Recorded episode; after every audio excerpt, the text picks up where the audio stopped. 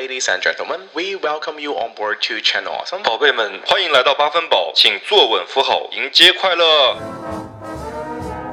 Come fly with me, let's float down.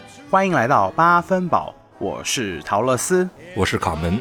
八分饱是一场都市年轻人的卧室派对，一杯 Friday Nights 的解乏清酒，也是给你温暖的一夜好梦。欢迎给我们一个五星好评，也欢迎大家去关注我们的同名微博，在微博上面跟我们互动哦。Where the air is rarefied.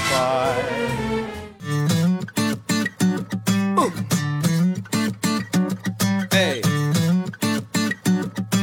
One, two. Hello，大家好，欢迎回到我们八分饱的快乐时光啦！大家好，我是陶乐斯。我是考门，然后这一期超级无敌隆重、超级无敌特别哦，因为我们请到了超级大咖，就是我心目中真的是学术界的殿堂了，已经我接触到最高学历的人了，已经。就是我们欢迎在 LA 住的 Damian 教授耶！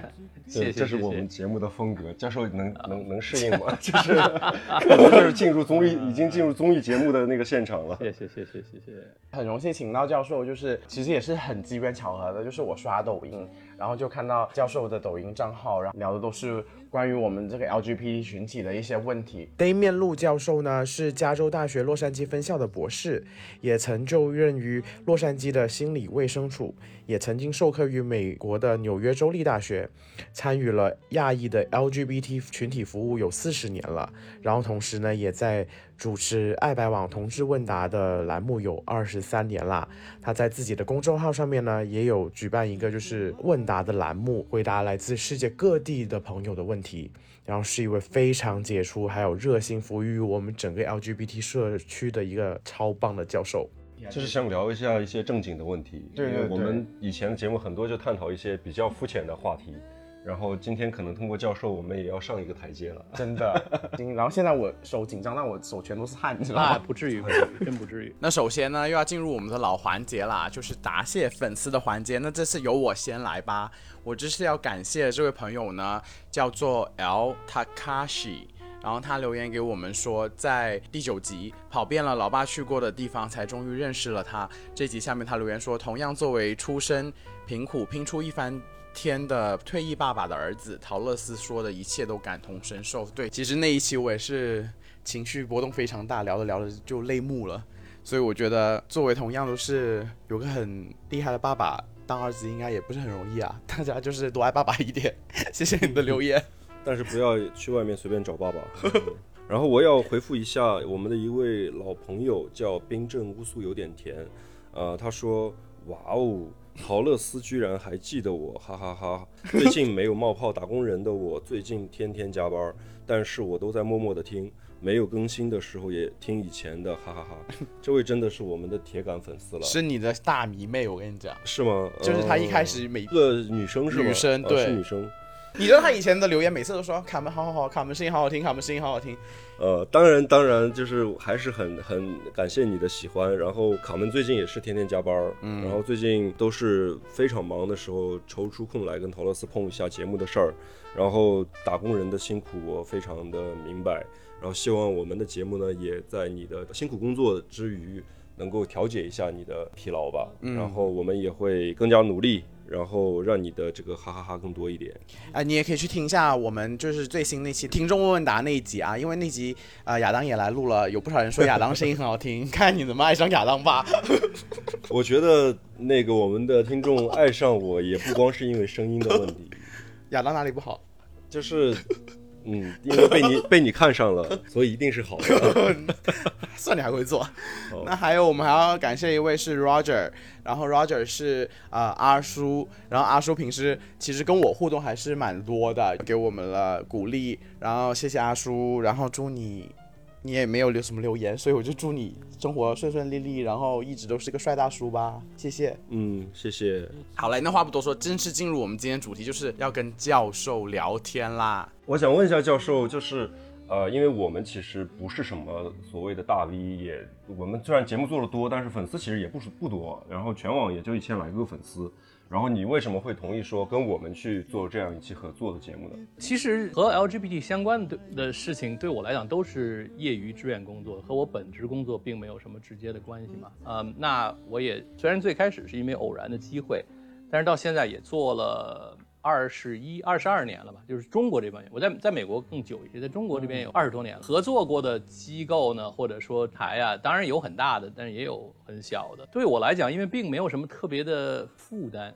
尤其我现在退休了，呃，也没有，也不需要什么时呃时间准备啊等等，所以我觉得所有的这种声音都很重要嘛。因为其实即使有几个大的声音能够很自然的或者很畅通的发表看法，他仍然还是比较孤单的。而且这个也是一个逻辑问题。如果大多数的同志不能接受自己，你也没有权利要求社会接受你。嗯，你前几天有人问我一个问题。说我找不到其他的同志怎么办？我说我你首先得想一想，找不到其他的同志的最主要的原因，是因为你不敢让别人知道你是同志。那你的想法是什么呢？就是你想躲着、隐藏自己，但是你希望街上看到的人每个人头上都写着。呃，我想问一下教授是怎么从从后面站到前面的？你是从哪哪个时间决定说我要走到前面去做这件事儿？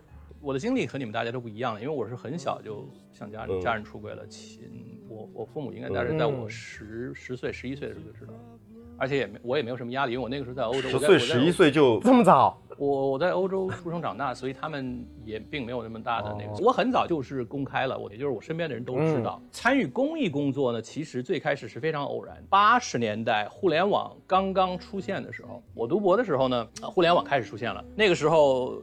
呃，还是只有文字互联网，而我们学校呢，UCLA 是研制互联网的主要学校之一，所以我们很早就有互联网。嗯，但是那个时候我们在互联网上呢，除了发电子邮件之外，就只能打字交谈。那个时候在互联网上的这个平台叫 IRC（Internet Chat Relay），一个韩裔的一个学生，他在 IRC 上建立了一个群，这个群里边全部都是亚裔的。LGBT，OK，这里边呢，大概有百分之六十到七十是在美国的留学生，剩下的呢有来自于台湾的、韩国的、日本的、新加坡、马来西亚、印度尼西亚、菲律宾等等各个国家的，我也参与过，就是和他一起，大家其实就是聊天。那后来呢，这个韩裔的这个学生他毕业了要回韩国了，他就想把这个平台交给一个人，因为他觉得呃必须有人管，不能就这样让他们。就是这自生自灭，因为偶尔还是会有或者恐同的人，或者是比如说 pedophilia，那就这样的人会进入这样的进入来进来，所以呢，呃，他就就是在这个群里面问大家谁有谁愿意来接。我当时在读研，而且我也在任教，所以我知道我的情况还会稳定一段时间，所以我就说好，我来，我就开始接了。接了以后又办了几年，而且其中呢，我们就有些扩大扩展了。反正八十年代末 组织过一次实体性的，就是类似于一个见面会一样，就在洛杉矶，十个人从不同的地方来。后来呢，在一九九八年好像是，当时呢，中国有一个这个。网页叫《爱情白皮书》，我只知道一个偶像剧叫《爱情白皮书》，我不知道一个网页叫做 这个，我们都没经历过。很多人听说过爱白，爱白就是《爱情白皮书》的缩写嘛。呃，那爱白《爱情白皮书》，稍微年纪大一点的人应该都听说过爱白，因为当时影响力很大。《爱情白皮书》呢是当时在中国厦门的一对男童他们自己的个人 blog，后来就通过通过通过别的认识的朋友联系到我，然后就问就问我要不要参加来做些事儿。我当时想呢，我在想能做什么，那我就想到，因为在在西方媒体有一个很流行的一种宣传方式，就是后来我做的这个叫做问答栏目。九九年，九九年秋天开始做，到现在这个就这个栏目就还一直在做。我觉得我每我每天还在回答问题，好厉害。嗯，除了我这个问答之外，那个时候还有一个法律问答，就是给大家提呃提供法法律支持啊等等。有一段时间影响力很大，我们可能最。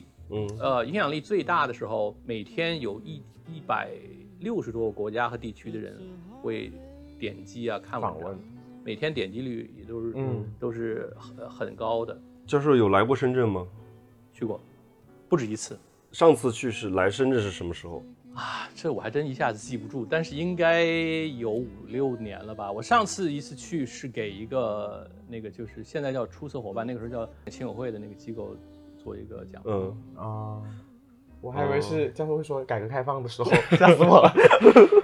深圳变化还是很快的，就是五六年现在回来看的话，都已经大不一样了。肯定啊，五六年前不止跟现在，对，不止对深圳，中国都是这样。我去北京，每年去北京都感觉不一样的。哎，不过教授你呃，就是国内你都来这么多次，你有最喜欢哪个城市吗？你觉得哪个城市是最呃跟你的 vibe 是最像的嘛？不同的城市我有不同的原因喜欢，比如说让你选一个最喜欢的，你第一个蹦出来是哪里？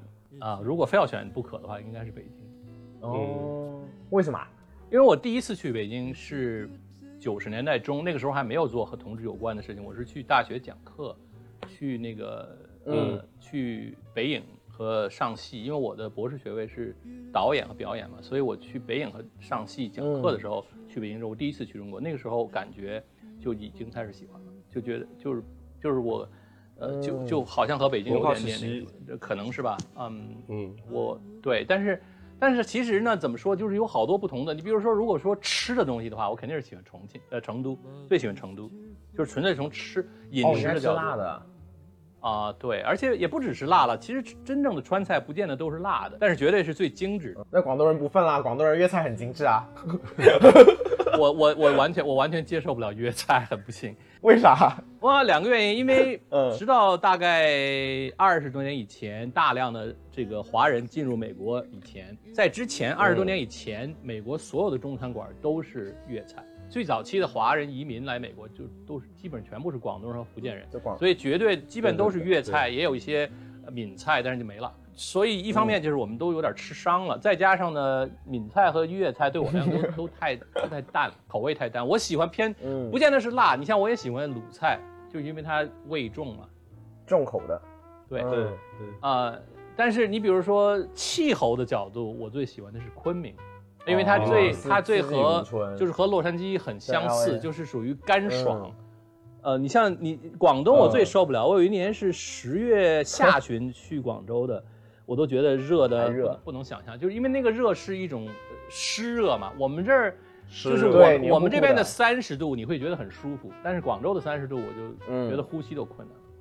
对的对，对，所以所以很难说，就是一个地方。我也喜欢山西很多地方，因为我对中国历史很有兴趣。山西，呃，古迹古文物，呃，是最多的。山西、陕西我都很喜欢，所以很难说，就不太好说。但是对我来讲，遗憾就是我大概有二十多年，因为是去做 LGBT 公益，所以我去到的省份呢，几乎都是在省会。哦，哦，没有去一些小的城市，对，一般就是或者学校啊，或者是当地的 LGBT 机构找我做活动，就没机会。我去我记我印象中我是去了四川十次以后才有机会去峨眉山呐、等等，然后现在还有好多地方没能去。然后你像像安徽，我去过三次，就没有离开过合肥。所以未来我是希望能多去，就是完全就是作为旅游的角度走一走看看。对，有嗯就是很还有很多地方，很多地方我想去，但是还没机会去。教授，你去过的地方已经比我多很多了，我国内我都没去过哪儿。or rich man. It's a good thing or rich bad. 教授，其实我我们是我们俩是在深圳嘛，然后年纪的话，都我们俩都是三十左右吧，嗯，都是三十左右。然后其实像我的话，进入就接触这个圈子，接触我们这个群体，也就是在我二十五岁左右的时间。我比他早一点啊，他他更我是20早一点，对我是比较晚的。我最早的时候接触这个圈子，还真的就是在豆瓣上。当时豆瓣和那个百度贴吧是我最早接触的，因为我当时也不知道有什么软件也好，嗯，什么社交媒体也好都不知道。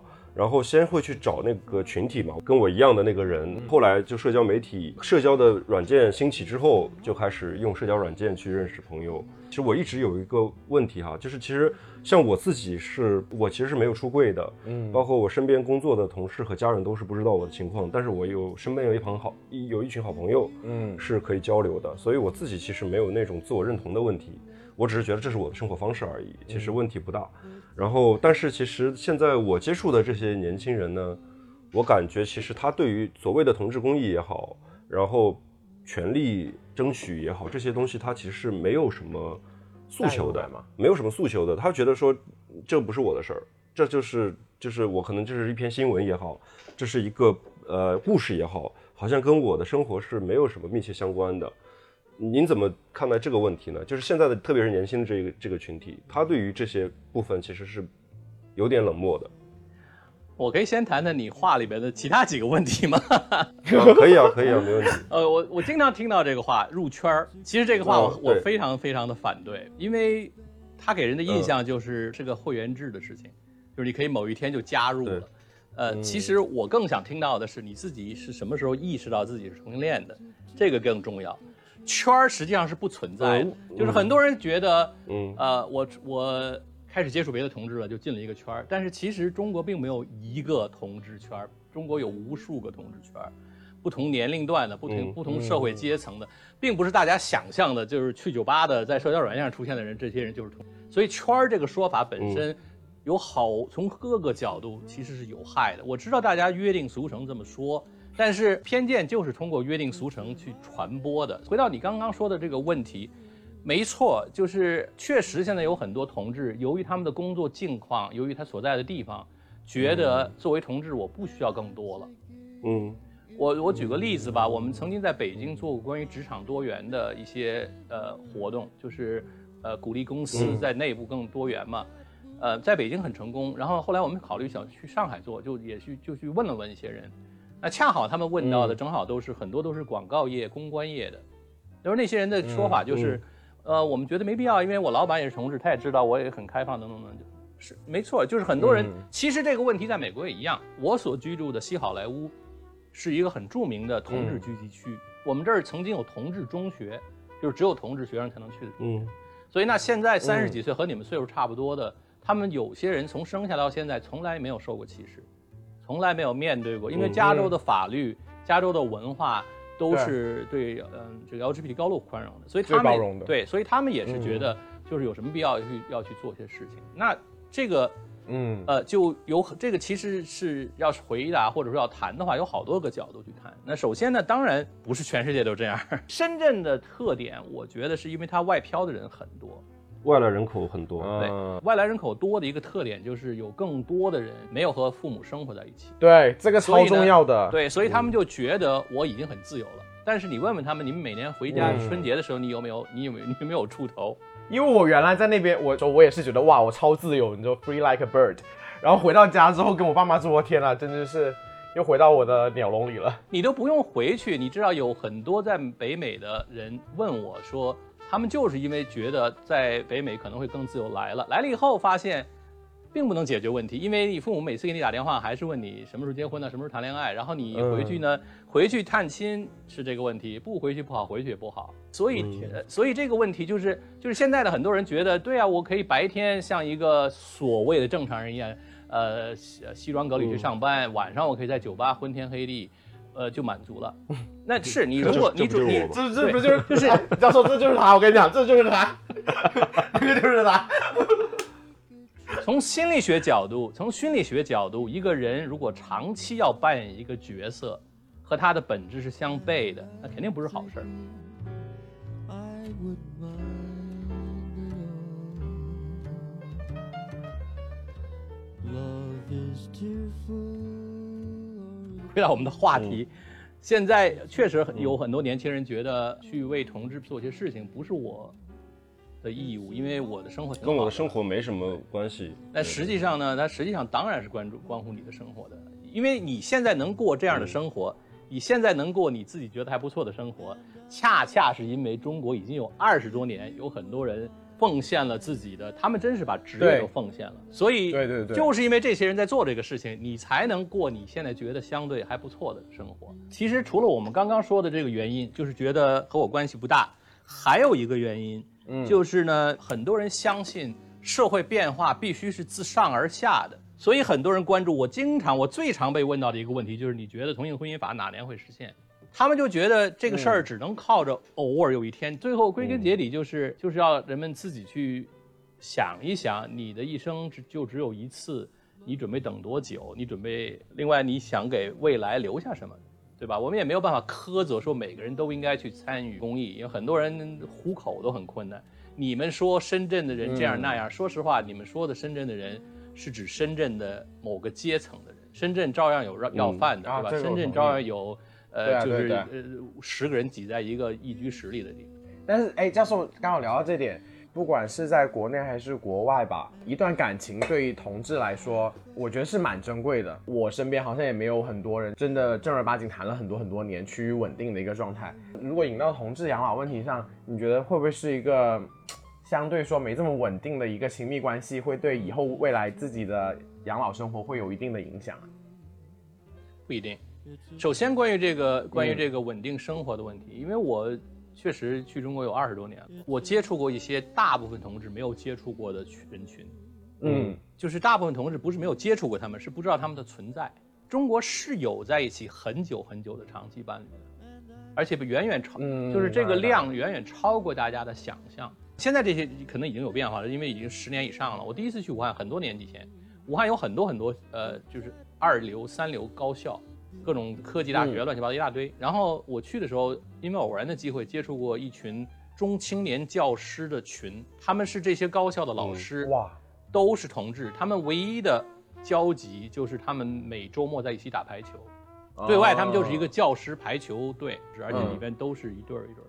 我在我在青岛，我在青岛一个小区里接触过一对都已经快都已经快六十五十七八的人，两个人都是小学老师，他们。在同一个小区里，给自己买了房子，还给各自的父母买了房子，然后他们在一起。我见到他们的时候，他们在一起已经有二十多年了。就是，其实就是中国这样的故事，其实有的是。但是很多人呢就不知道这个群体的存在，因为他们可能就不再去酒吧啦，也不会上社交媒体等等。所以很多人就觉得，他大家是把同志感情，很多人觉得同志的感情很脆弱，但是他们衡量这个脆弱的标准呢，是看社交媒体上这些人每天要换了一个伴儿。那这个就这个是就是就是这个标准本身就有问题嘛。感情关系这个事情，其实在中国是一个不仅涉及到同性恋的问题，也涉及异性恋。这个我以前在中国讲课的时候，实体性讲课的时候，最受欢迎的一个讲座是叫做“恋爱文化和恋爱技巧”。两个多小时要讲关于谈恋爱，因为中国实际上现在你们这一代，甚至你们父母那一代，其实没有没有过很健康的恋爱文化，这么极端了已经，我要哭了。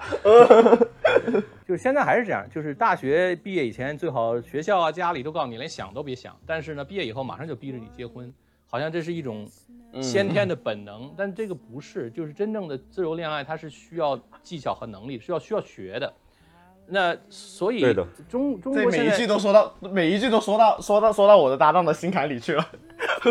很多人给我讲他们的感情关系问题的时候，我会问他们一些问题，然后你就会发现，问题出在他们最开始恋爱的时候。比如两个人认识，昨天有一个人跟我说，他们认识了，呃，两周多就决定同居了。嗯，你你这个时候，你这个时候决定同居，就是根本完全完全没有根据的。所以，所以未来出现问题也是百分之百的，对。所以，所以其这个是另一个话题了。就是我们要去讲的话，是个很大的话题。我很多关系是缺乏坚实基础的。比如说，同志们可能分手比异性更频繁，是因为异性婚姻往往会有一些其他因素影响了，就是比如说有孩子了，或者说共同房产等。所以他们并不是说他们的感情状态。更好，我觉得其实也差不多，但是呢，他们可能勒绊更多一些。有有些人觉得这是个好事儿，但其实如果两个人感情关系不好了，但是是因为各种，呃，很现实的原因勒绊在一起，外在的束缚，这个其实是坏事儿。这样的关系最容易出现家暴。简单的说吧，养老这个问题也是全中国要面对的问题，不是只是同志要面对的问题。对对对对对。现在很多人说你不结婚不生孩子怎么养老？问题是你们这一代有多少个父母是靠你们养的？实际上已经不多了。也没有，你们这一代不啃老，家长就已经谢天谢地了。比如说，很多人担心说，我啊，我不担心，比如钱呐这些，我担心的是老了以后谁在医院里看护我，我病了谁去陪我的。嗯，我觉得大家忽略的一个现象，就是一个人入了医院，家子都要在那儿野营住在那儿，或者至少要派人，这个是在世界范围内是特例。但是其实我做医生的朋友对我说，家人的存在有的时候其实对治疗本身是很有妨碍的。第二个担心就是很多人觉得养老怎么办？那也是因为现有的养老设施，很多人觉得去了以后会过得很郁闷。这些东西现在中国没有，但是你们老了的时候，百分之百会有的。现在其实也有一些在起步了。其实对的，这个产业现在在中国是在起步。所以中国的同志，你如果担心养老，你需要做的就是理财和积蓄。这个是没办法的，就是对吧？你要想有更好的养老环境，你就得多花钱。所以大家是一天到晚说哦，我不结婚没孩子怎么办？有孩子不见得能解决这个问题，但是 你必须有积蓄是真的。所以未来绝大多数人必须自己准备自己的养老，社会的呃这个呃服务和设施早晚会跟上的，因为这是社会需求，而且它也是商机。这个是不分同性或者是异性的。这个和同性异性没什么区别，而且我不我是反对同志单独去养老的。同志们最想看到的是，我们可以和所有人一起生活，而而且被同一样的对待。对。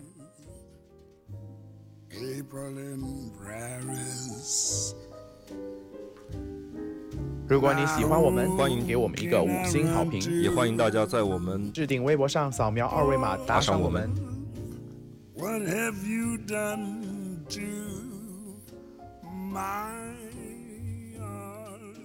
您就从事公益这方面，呃，我们说是出于一个美好的愿想也好，使命感也好，就是这么多年下来，假如我很好奇问你说，呃，一直这么久，让你想到觉得最有趣的一件事情，你你会是，你你你会说是什么事情？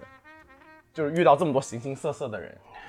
太多了，因为因为我每天要回答一堆问题。对，你会接触很多大家想象不到的事情。你比如说，我在我有一次在四川遇到一个人，他是个狱警，就是监狱里的警察。哦，狱警。然后呢，他和另一个狱警相爱了，而那个狱警呢是在另一个监狱。还好不是跟犯人相爱。哎，我觉得已经是 porno 的剧情了。其实我正要说，狱警的生活和犯人是差不多，他们要住在监狱里大概一个月，然后出来几天，然后又住一个月这样，所以他们其实是跟。犯人没什么区别，所以他们两个就长期的见不到面，因为两个人在两个不同的监狱。后来可能因为实在坚持不住了，就告诉他们领导了，然后领导就把他们调到同一个监狱去了。出柜了吗？你的意思是？对，哇，好棒啊！这是二零零五年时候的事情，所以就是很多都认为，呃，我的家庭啊，我的环境啊就不允许啊。但是实际上呢，呃，也难说，没那么糟，就是不是你想象。就我有，我这么说吧，零六年，零六年有一次我在北京开会。当时是国家 CDC 呃组织的一个和 HIV 有关的会议，所以当时的这个会议参与的人是这样，就是由国家 CDC 要各省和市的 CDC，呃，把当地做 LGBT 干预的同志机构的负责人也带到北京，所以大概有几百人吧开会。然后开会期间有一天饭桌上就有一个有一个人，他是呃来自中国北方一个城市，他就跟我说，他说我想跟您聊聊，我说好吧，后，那后来。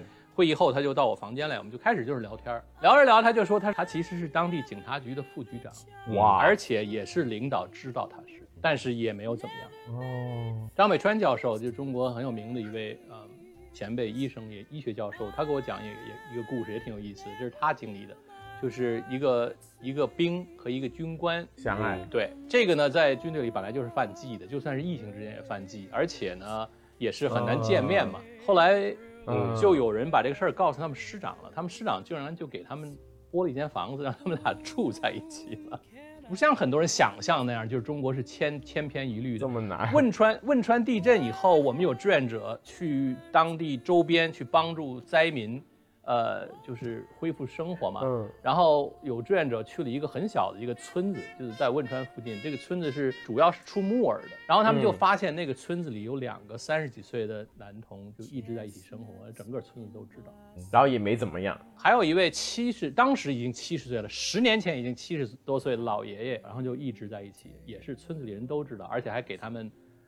送吃的呀，帮他们等等，所以，所以真的不是像大家想象的那样，就是社会是一个，呃，划一的，没有没有可怕。对，嗯，当然，我现在讲的是一些听起来挺美好的故事，当然也有非常黑暗的故事，所以没办法说有某一件事情特别有特别特别那个意思，因为就是您刚才说的这些其实已经是非常有趣了，我觉得。像比如我刚刚说的这个，就是和我联系过的，呃，最小的现在大概。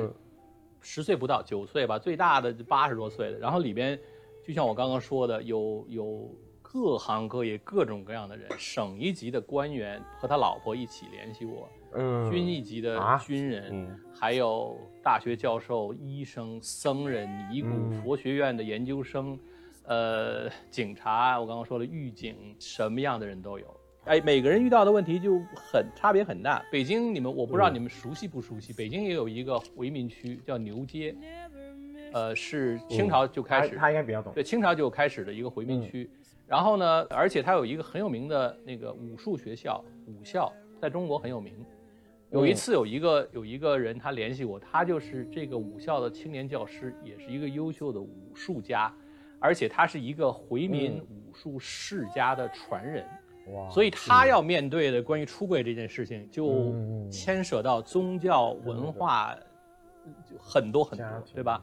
呃，我我还认识一个人，他是中国现在最大的酒业公司之一的继承人，所以他也是处于这种就是，呃，家族责任非常非常的大呢。但是他自己的生活等等怎么去协调？所以所以确实，但是呢，面对的时候，人和人之间就不一样了。很多人就觉得啊，这样的情况就肯定不可能，但是就不一定。嗯。我觉得每个故事说出来都好，让我想到那个电影《蓝雨》。蓝雨啊，断背山这样的电影，要说又说一大堆呢，其实这都不是什么好的 凄美的爱情吧？就关键是他们里面的人物的的这个过程、心历过心路过程都是有问题。就是比如说蓝宇的主角，他们自己自我认同就非常不好了，他们把自己，他们把他们两个人的爱情当做玩儿。对，嗯。所以，所以我之前不是说过，就是自我认同是一个谱线，这个谱线。从从宏观的群体的角度，也是有阶段的。最开始是一种有一个阶段叫做道歉阶段，就叫 apologetic，就是所有的人都觉得我们有愧于社会，我们就不应该存在。但是呢，我们就这样了，没办法，所以就对社会是抱这样一种态度的。到后来的慢慢的这个。呃，自我认同变好，要求社会平等公平等的对待遇等等，这是一个谱线。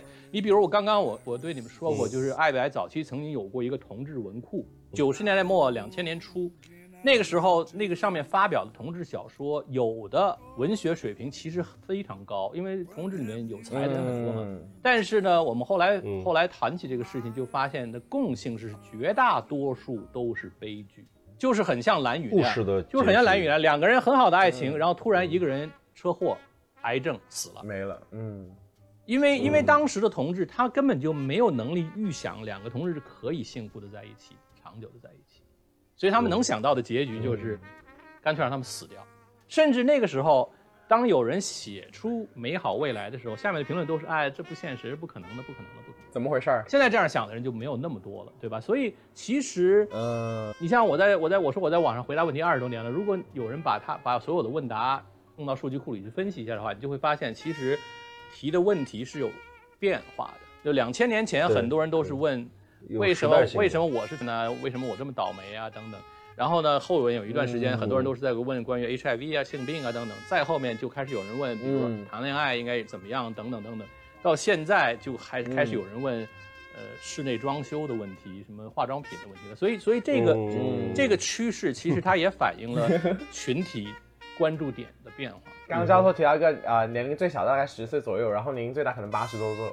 哎，其实你觉得，如果是就抽这两个十岁跟八十岁？来问你问题，你觉得他们两个差别最大是什么？或者其实有差别吗？当然有，当然有差别。十岁的十岁的问我问题，呃，是没有那么多的，嗯，其实没有那么多奇奇怪怪的，因为因为孩子生下来是没有偏见，也没有更单纯，也没有自我。对，十岁的孩子呢不一定了，当然也有的十岁的孩子已经被灌输不少东西了。啊，但恰好十岁的孩子问我的时候，他其实是很好奇一些非常基础的。生理方面的问题，八十几岁的那位，呃，其实不止一位，不止一位，但是可能最典型的八十几岁那位，他问我问题是这样，就是他是已经有了孙子了，才意识到，哦，但是他非常直觉的发现，呃，就是他和男性的性，是他第一次真正的感到快感，就是他之前和他老婆虽然生孩子等等，他就是觉得是一种比较机械的一个过程。好像他觉得是我是什么事情发生让我变成那当然不是因为他变成了，就是他意识的晚而已。嗯，其实呃，我之前有看过一个自媒体的一个栏目，他做过一期节目，就是在中国的几个城市的街边去采访路人，就是怎么去看待同志这件事儿，是一个 lesbian 的群体做的，其实，嗯，然后大概去过北京、上海、成都、重庆、杭州。这样一些城市。然后确实是，这视频当然是有剪辑过的，或者是信息上有筛选过的，但是从整体上来看，呃，川渝地区的人对于同志的这个认可度、接受度、接受度确实是比较高的。就是他们在街边就采访的是路边的大妈、大爷，公园去是他们去专门去针对的不是年轻的群体，其实就是还是说年长一些的，就是刻板印象里边可能偏见会多一些的这些群体。然后川渝地区的那些大爷大妈呢，他们心态都很好，就是说。就我没什么，就是自己的一个选择或者自己的一个生活方式，就他们开心就好。其实，在呃杭州还是北京，当时会有一些很比较极端的言论出来，一些大妈大爷他会觉得说这个事儿是有这样那样的问题，然后怎么样的。我后来也想了一下这个问题，川渝地区的人呢，好像他的生活的方式更平和一些，就是他们那边。就是一个是啊，大家的更注重生活。我专门拍过一个视频讲这个事儿，其实它是有一个非常具体的历史原因的。明朝末年的时候，你们都听说过李自成对吧？就明朝末年的时候，李自成造反闯王吗？对，同时和李自成一同起事的人里边有一个人叫张献忠。嗯，呃，中国很多年一直把他呃捧作农民起义领袖啊等等，但现实是张献忠这个人。是呃非常残忍凶暴的一个人，对他会屠城。对，现代历史学家认为他很有可能有精神疾病，因为到了晚年，他呃古书记载说他必须吃晚饭的时候必须旁边不断的杀人，他才有食欲。后来史学家把他的行为叫呃叫做屠蜀。那清朝掌握政权以后呢，就很快发现这是个大问题。历代朝廷巴蜀都是所谓天府之国，都是国家赋税的主要来源之一。那如果没有老百姓种地的话，国家的这个经济负担就会很大。所以从康熙晚期到乾隆中期，中间有一百五十多年，清朝实行了一个政策，叫湖广填四川。湖广当时的湖广省就是现在的两广，广东、广西，开始从广东、广西由国家出钱，让人搬到巴蜀地区给他们地种。后来这个政策扩展到了直隶，就是现在的河北、山东、山西，呃，湖南、湖北很多地方。所以，四川巴蜀地区是中国历史上唯一的一个人工的在短时间把不同的人种、文化、宗教习惯聚集在一起。对，这个在中国很罕见，因为中国古代是什么情况？就是比如说你是你是广东人，你读书进学考考官，最后你到了北京当官了，一旦你退休了，你还是回到广东。所以大部分家庭很多是从孔夫子以后就没有迁徙过，所以各地就形成了非常保守的自己的文化。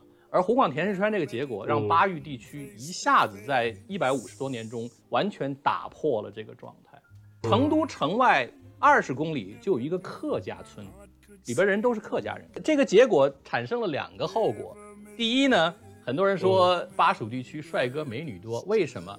说的简单一点，就是因为杂交优势。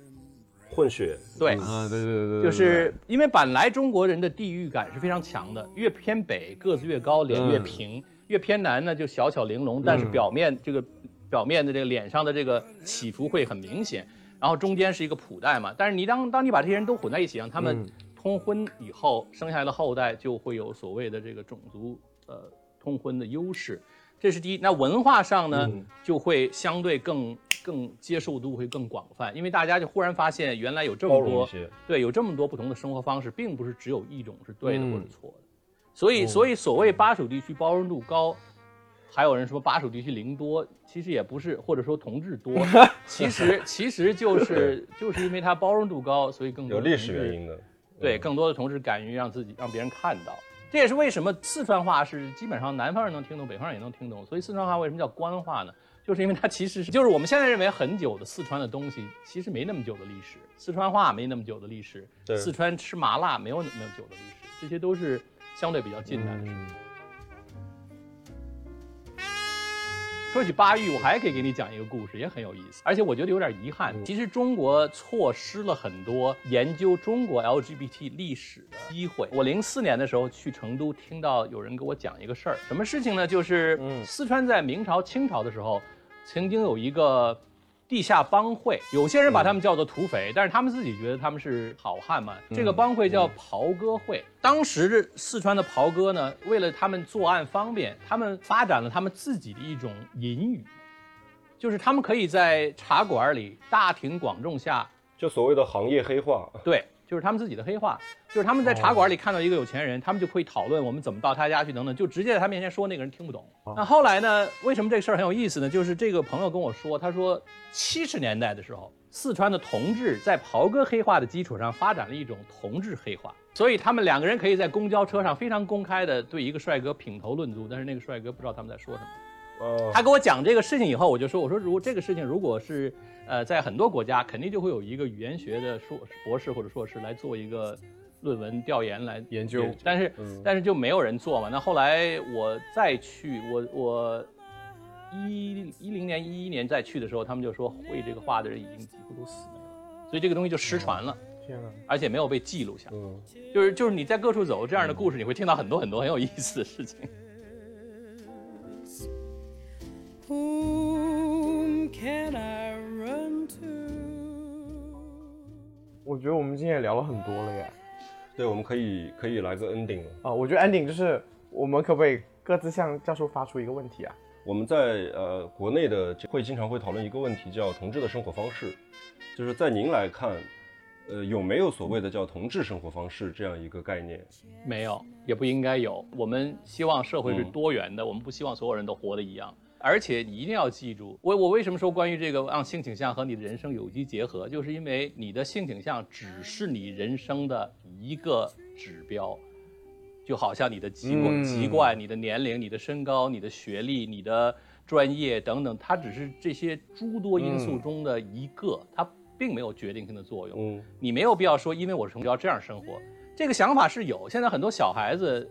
中学的小孩就跟我说啊，我小学的时候有宏大的理想，我想做宇航员，我想做。现在我发现我是，我觉得都没戏了。这就是你自己这么想而已，没有什么。我认识我知道同志有非常杰出的科学家、金融家、律师，呃，做什么都可以。你你没同志没有一种生活方式，同志可以对于所有人来讲其实都一样，只要你不伤害别人，你想怎么生活想就怎么生活，别人没有权利去评价。对，为什么问这个问题也是这个，嗯，这个原因就是我现在接触到的一些呃年纪偏小一点的，比如说刚出入社会的这些群体的朋友，他可能会只看社交媒体给到的一些信息，觉得说这就是同志生活，他们生活的比较精致也好，然后每天在跑各种 party 也好，就是这种就是生就是同志，就是就是 gay lifestyle，就是这样一种方式。但其实很多同志都是。普通的、平凡的，在自己的工作岗位上，跟所有的异性恋没有什么本质的差别的在生活。嗯，在社交媒体上出现的人，也是在过普通的、平凡的生活。没有普通平凡，只有一种嘛？普通平凡本身就是很多很多种。我这么说吧，你比如说你刚刚说的这些朋友们，他们可能只看，比如抖音。我呢，就是为了就是为了试验这个事情，所以我也同步到快手上。快手上的观众就完全不是同样的一个状态。因为它代表的是另一个社会阶层，另外一个受众啊，这又是一个很大的话题了。就是其实 LGBT 群体内部的自我相互歧视以及对别人的歧视还很严重。很多同志是呼吁社会不要歧视，但是他们自己歧视别人觉得很正常。所以每次有人问我关于怎么去解怎么去解决歧视这个问题，我总是说你得先从自己做起。你要做不到不歧视别人，你就没有权利要求别人不歧视你。OK，非常好，赞同赞同赞同。教授，如果说要经营一段长期的呃稳定关系，一段好的关系的话，如果想要向你讨一个秘诀，你觉得最重要的秘诀是什么？基础要打好。简单的说吧，我这么我就给你举一个最简单的说法，虽然我这个不是嗯绝对的在比较对错啊，只是一个侧面。美国前几年有一个社会调查，它包括了同性恋、异性恋、男性、女性各种年龄段、各种文化背景的人，大是几十万人。调查的结调查什么呢？就是问他们从认识到决定在一起需要多长时间。这个决定在一起可能是婚姻，可能是呃非婚姻，但是一对一了。不论怎么样，就是从恋爱从开始认识，经过这个恋爱阶段，最后到决定要在一起，在美国平均是三点三年。OK，我在我在我的微信朋友圈里发了以后，下边清一色的评价都是在中国我们三个月就搞定。三个月你就搞定，很可能三年就结束。三个月算长的。我当然这么说是过度简单化了，但是感情关系就像你盖楼一样，你在沙滩上建楼不打桩，它就要塌。包括比如刚刚我说，我现在对年轻人三十岁左右的年轻人和和更年轻的，我对他们的忠告就是不要和没出轨的人谈恋爱，因为你很有可能就是浪费自己人生。而且你自己如果还没出轨，也别谈恋爱，因为你对自己对对方都不负责。这个听起来可能有点苛刻，但是因为我确实是接触过太多太多，包括在一起十五年的，最后分手就是因为一方嗯，坚持不住了。迫于压力，，对，就是恋爱之前你要做哪些准备，恋爱本身是怎么去进行的，有了爱情怎么维持。很多人觉得一旦有爱了，我就可以嗯高枕无忧了。其实这个时候更、不经营对，其实说实话，获得爱情和维持爱情比较起来的话，后者是要难很多的，对吧？然后最后一个阶，更难做的最后一段呢是，如果感情关系破裂了，你需要做什么？就是其实它是有一套系统的东西。现在我觉得最让我有时候很痛心的就是很多人就是因为方法错误，最后就没办法再继续。嗯，OK，好，那我们今天就超级无敌，谢谢教授愿意来我们节目跟我们聊抽出宝贵的时间，超级开心。很宝贵。好，然后我们我觉得我们也学了很多，再次谢谢教授来，感谢，拜。拜拜。